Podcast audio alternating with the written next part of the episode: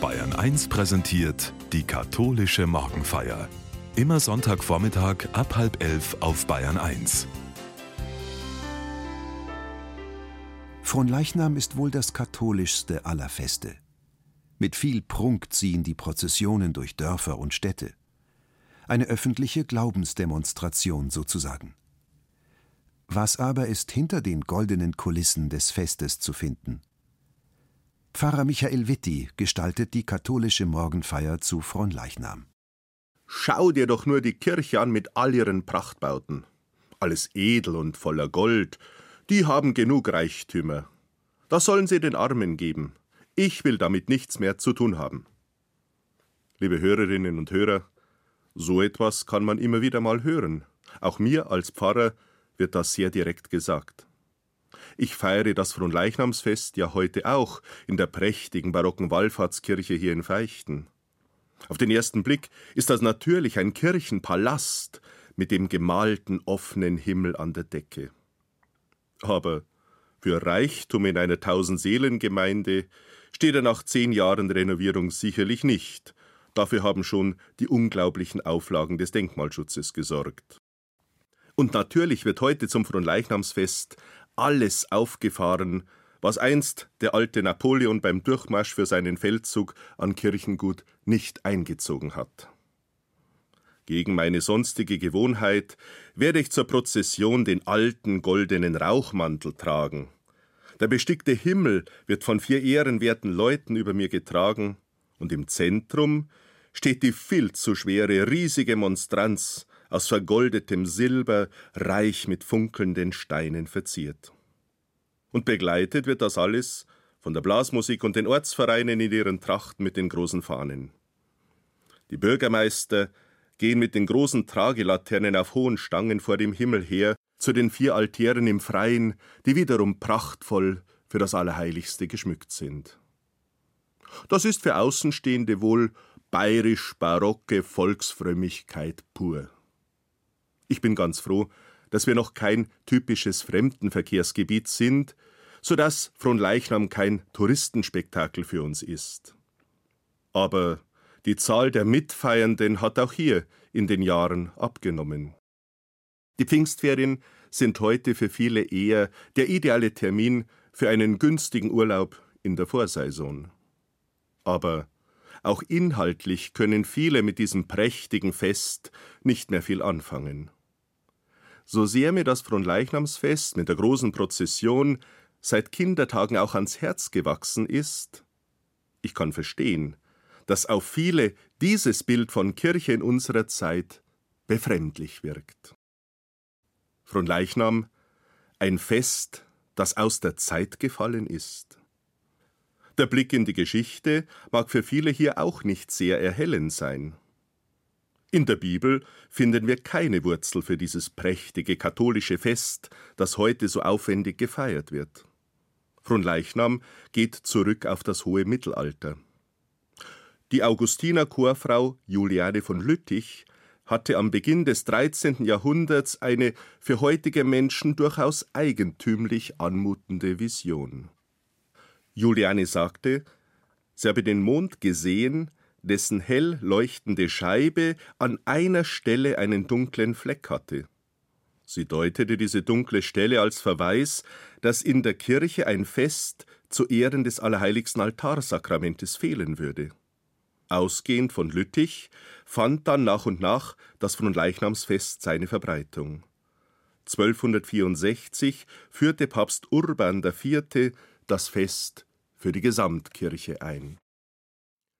Der seltsame Name Fronleichnam kommt vom mittelalterlichen Fronlichnam, was so viel wie der Leib des Herrn bedeutet. Der vielerorts noch gebräuchliche bayerische Name vom großen Brangerdog spielt dann auf die prunkvolle Entfaltung seit der Barockzeit an. Hier wollte man wohl ein ausdrucksstarkes Zeichen der Gegenreformation setzen, quasi prachtvolle katholische Schaufrömmigkeit gegen den allzu nüchternen Protestantismus. Soweit der kleine Blick in die große Kirchengeschichte. Aber ich weiß nicht, ob diese historische Rückschau allein schon helfen kann, dieses Fronleichnamsfest heute in seinem tieferen Sinn erlebbar zu machen.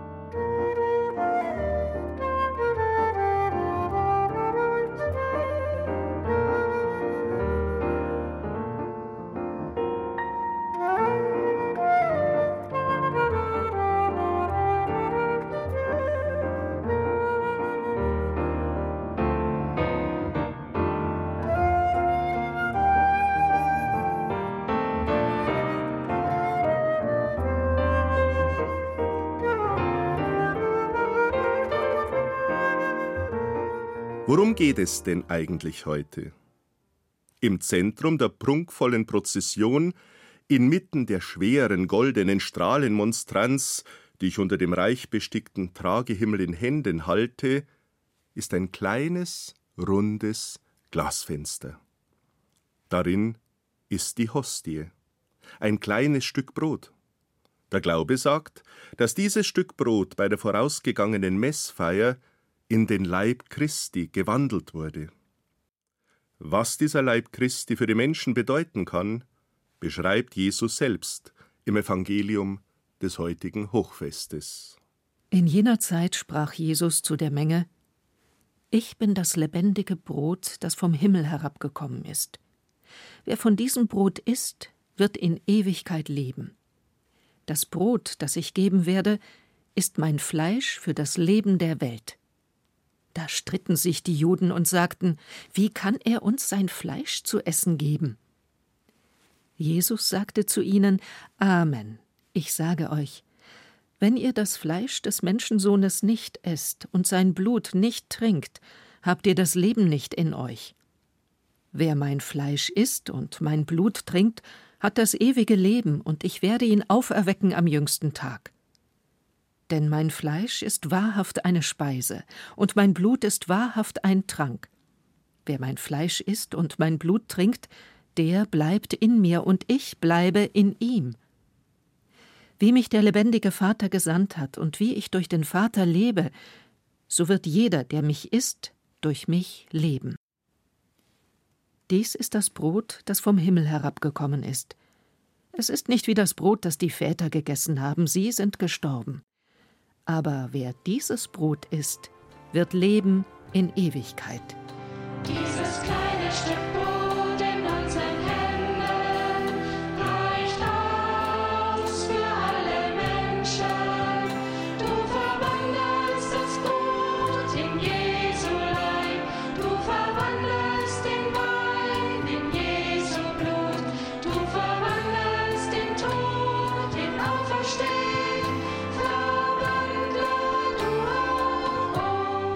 Das ist ein tolles Versprechen von Jesus.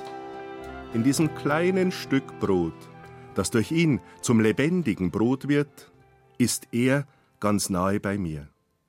So bleibt er bei mir und ich bleibe bei ihm, ja noch mehr.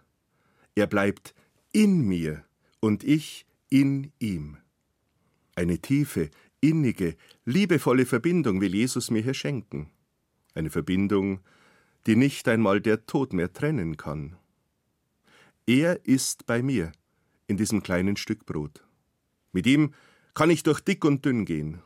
Egal was auch kommt, ich bin nicht mehr alleine. Das ist ein tolles Versprechen. Dieses Versprechen habe ich vor wenigen Tagen mit unseren Erstkommunionkindern gefeiert. Nur war diese Feier weit weniger prachtvoll, dafür aber sehr nahe am Leben. Bei der Erstkommunionfeier wurde der Leib Christi auch nicht durchs Dorf getragen, sondern empfangen und gegessen. Er wurde ein Teil von mir und erstmals auch von jedem unserer Erstkommunionkinder. Er wurde zum Brot, das Kraft zum Leben und zum Glauben geben kann. Vielleicht liegt darin ein Schlüssel, der mir ein sehr aktuelles Verständnis für das heutige Fronleichnamsfest erschließen kann. In der Messe, die am Beginn des Festes in der Kirche gefeiert wird, empfange ich im Zeichen des Brotes den Leib Christi. Er wird ein Teil von mir und meinem Leben. Er will mir die Kraft geben, meinen Glauben zu leben und meine Hoffnung weiterzuschenken.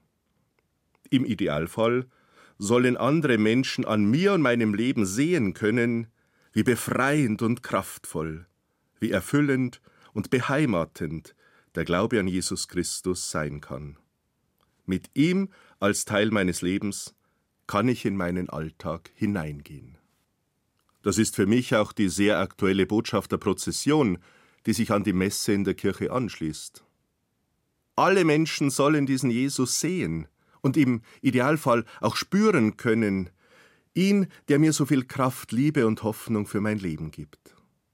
Gut, ob da die bayerisch-barocke Prachtentfaltung des großen Prangertages heute immer noch die ideale Form ist, um das zu vermitteln, darüber kann gestritten werden. Aber dass ich und jede Christin und jeder Christ inmitten dieser heute oft so verrückten Welt Jesu Hoffnung und Liebe sichtbar zu den Menschen tragen soll, das ist schon ein toller Gedanke an diesem Feiertag.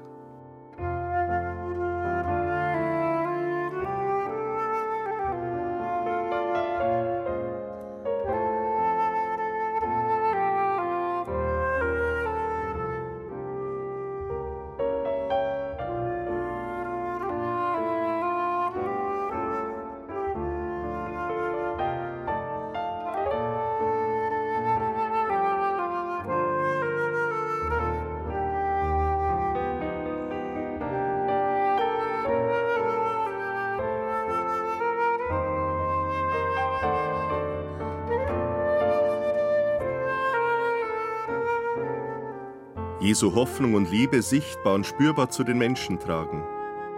Fernab aller prachtvollen Fronleichnamsfrömmigkeit zeigt mir ein amerikanischer Kollege, was das heißen kann. Der Jesuit George Williams ist Gefängnisseelsorger. Wie es ihm dabei ergeht, erzählt er selbst so. Das ist mein Leib, der für euch hingegeben wird. Während ich diese Worte sage, hebe ich die Hostie so hoch, dass die Männer in der Zelle sie sehen können. Die Kapelle des Todestraktes des staatlichen Gefängnisses San Quentin in Kalifornien ist ein alter, fensterloser Duschraum, eingeschlossen in einen schweren Metallkäfig. Dort befinden sich sechs an den Boden angeschraubte hölzerne Bänke, auf der die Mitglieder meiner Gemeinde sitzen. Ich trage ein Messgewand und eine Schutzweste und stehe in meiner eigenen Zelle, die ungefähr doppelt so groß ist wie eine alte Telefonzelle.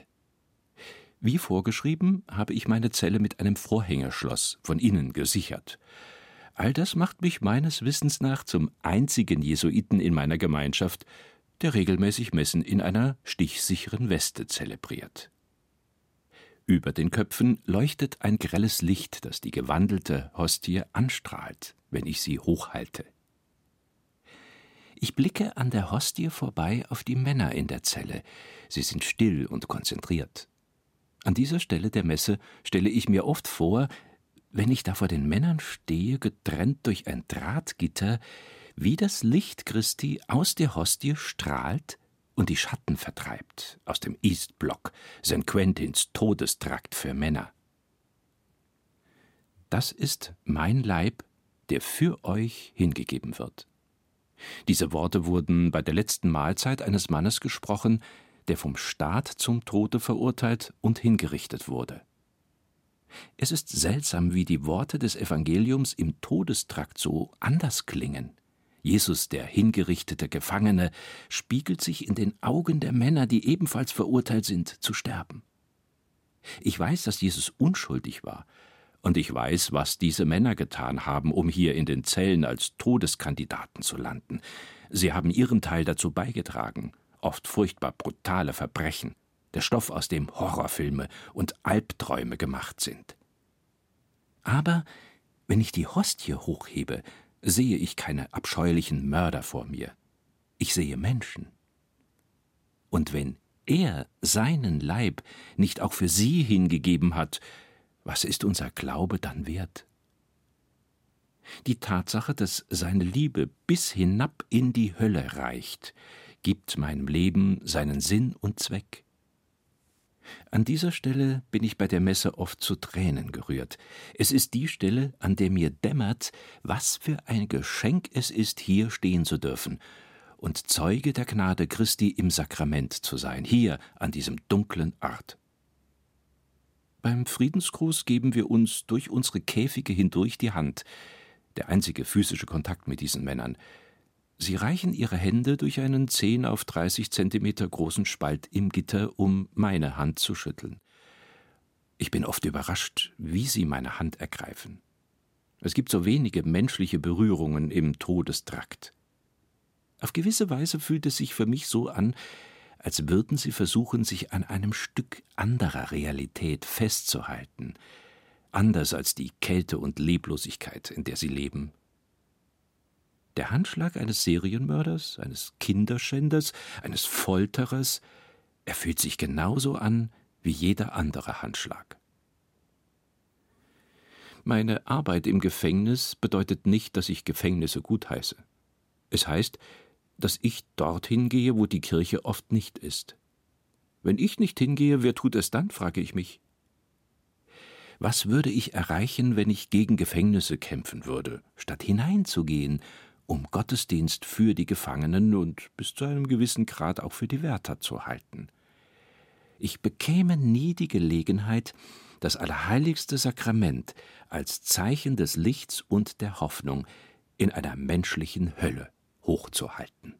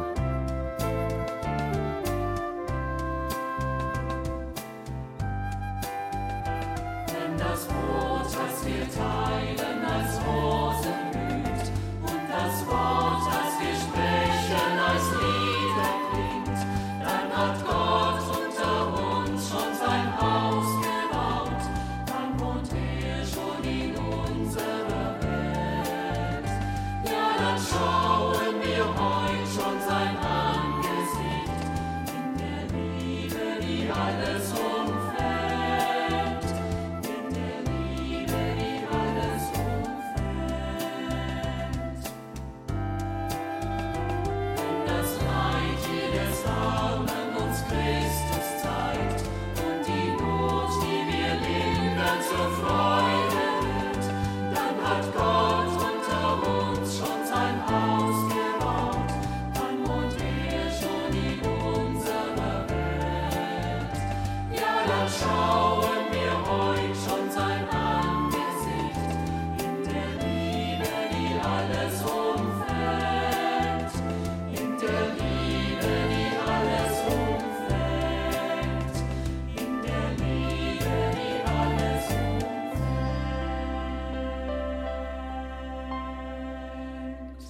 Dieser Bericht von George Williams hat mich eines sehr deutlich, fast schmerzlich spüren lassen. Dieser Jesus ist auch heute noch an Orten, an die ich selbst wohl nie hingehen würde. Jesus ist auch heute noch für Menschen da, von denen ich momentan nicht einmal weiß, ob ich ihnen die Hand schütteln würde. Das ist Liebe, absolute Liebe. Eine Liebe, die ich aber wohl nie wirklich begreifen kann. Er hat wirklich für jeden Menschen einen Platz, eine Wohnung, eine Heimat voller Geborgenheit. Seine Liebe, seine Barmen sind wirklich grenzenlos. Damit provoziert er mich aber auch gehörig an diesem Fronleichnamsfest.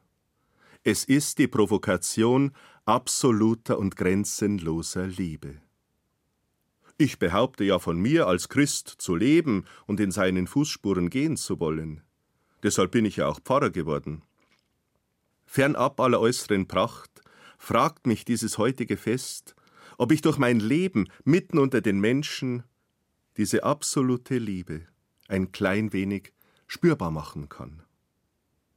Dieser Gedanke begleitet mich heute bei der Prozession. Er hilft mir, nicht nur die Fahnen und Trachten, sondern auch die Gesichter und die Augen der Menschen zu sehen, die mitgehen oder am Rande stehen. Dieser Gedanke hilft mir vielleicht auch, die Sehnsucht der Menschen von heute zu erahnen, um dann auch ein kleines Stück Hoffnung und Menschlichkeit schenken zu können. Vor allem aber zeigt mir dieser Gedanke, dass das prächtige Fronleichnamsfest nur ein Anfang, nur eine Erinnerung ist. Es erinnert mich an das, was ich jeden Tag neu als Pfarrer, als Christ tun darf. Ich darf die Menschen spüren lassen, dass dieser Jesus mitten unter den Menschen sein will. Ingrid Ingbrooks beschreibt das in einem Gedanken zum heutigen Fest so. Jesus, was sagst du uns da? Du und der Vater, ihr wollt zu uns kommen und bei uns wohnen? Nicht nur irgendwo in der Kirche. Du sprichst von jedem Einzelnen von uns. Wir werden zu ihm kommen und bei ihm wohnen. Du meinst wirklich jeden Einzelnen von uns? Mich persönlich? Und wohnen willst du bei mir? Nicht nur zu Besuch kommen, das wäre ja schon erstaunlich genug, dass du mich so wichtig nimmst, dass du mir gelegentlich Zeit und Aufmerksamkeit schenkst. Aber du willst viel mehr als Gast in meinem Haus sein. Du willst nicht nur mein Gästezimmer sehen, schön ordentlich und freundlich, du willst überall bei mir sein, wo ich wohne, wo ich arbeite, wo ich mich ausruhe, da, wo meine ganz persönlichen Dinge herumliegen, wo etwas im Weg herumsteht, wo Unfertiges und Zerbrochenes im Keller liegt. Du willst nicht nur meine schönen Seiten sehen, sondern alles mit mir teilen. Wohnen willst du bei mir, das heißt bleiben, zu Hause sein. Mein Haus soll dein Haus sein, mein Leben soll dein Zuhause sein, mein Inneres, mein Herz, deine Wohnung. Ist mein Herz groß genug für dich? Traue ich mich, dich in das Haus meines Lebens einzuladen? Denn wenn du bei mir zu Hause bist, dann wirst du das Haus meines Lebens mitgestalten. Dann ist es auch dein Haus. Jesus, ich möchte dir mein Haus und mein Herz immer mehr öffnen können.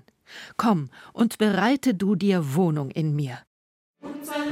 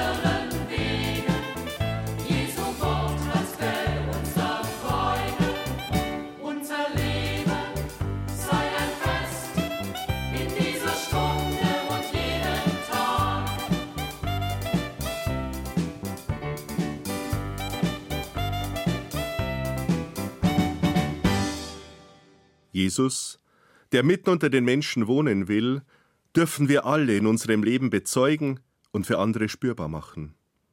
Damit uns das gelingen kann, begleitet uns der dreifaltige Gott mit seinem Segen, der Vater und der Sohn und der Heilige Geist. Amen.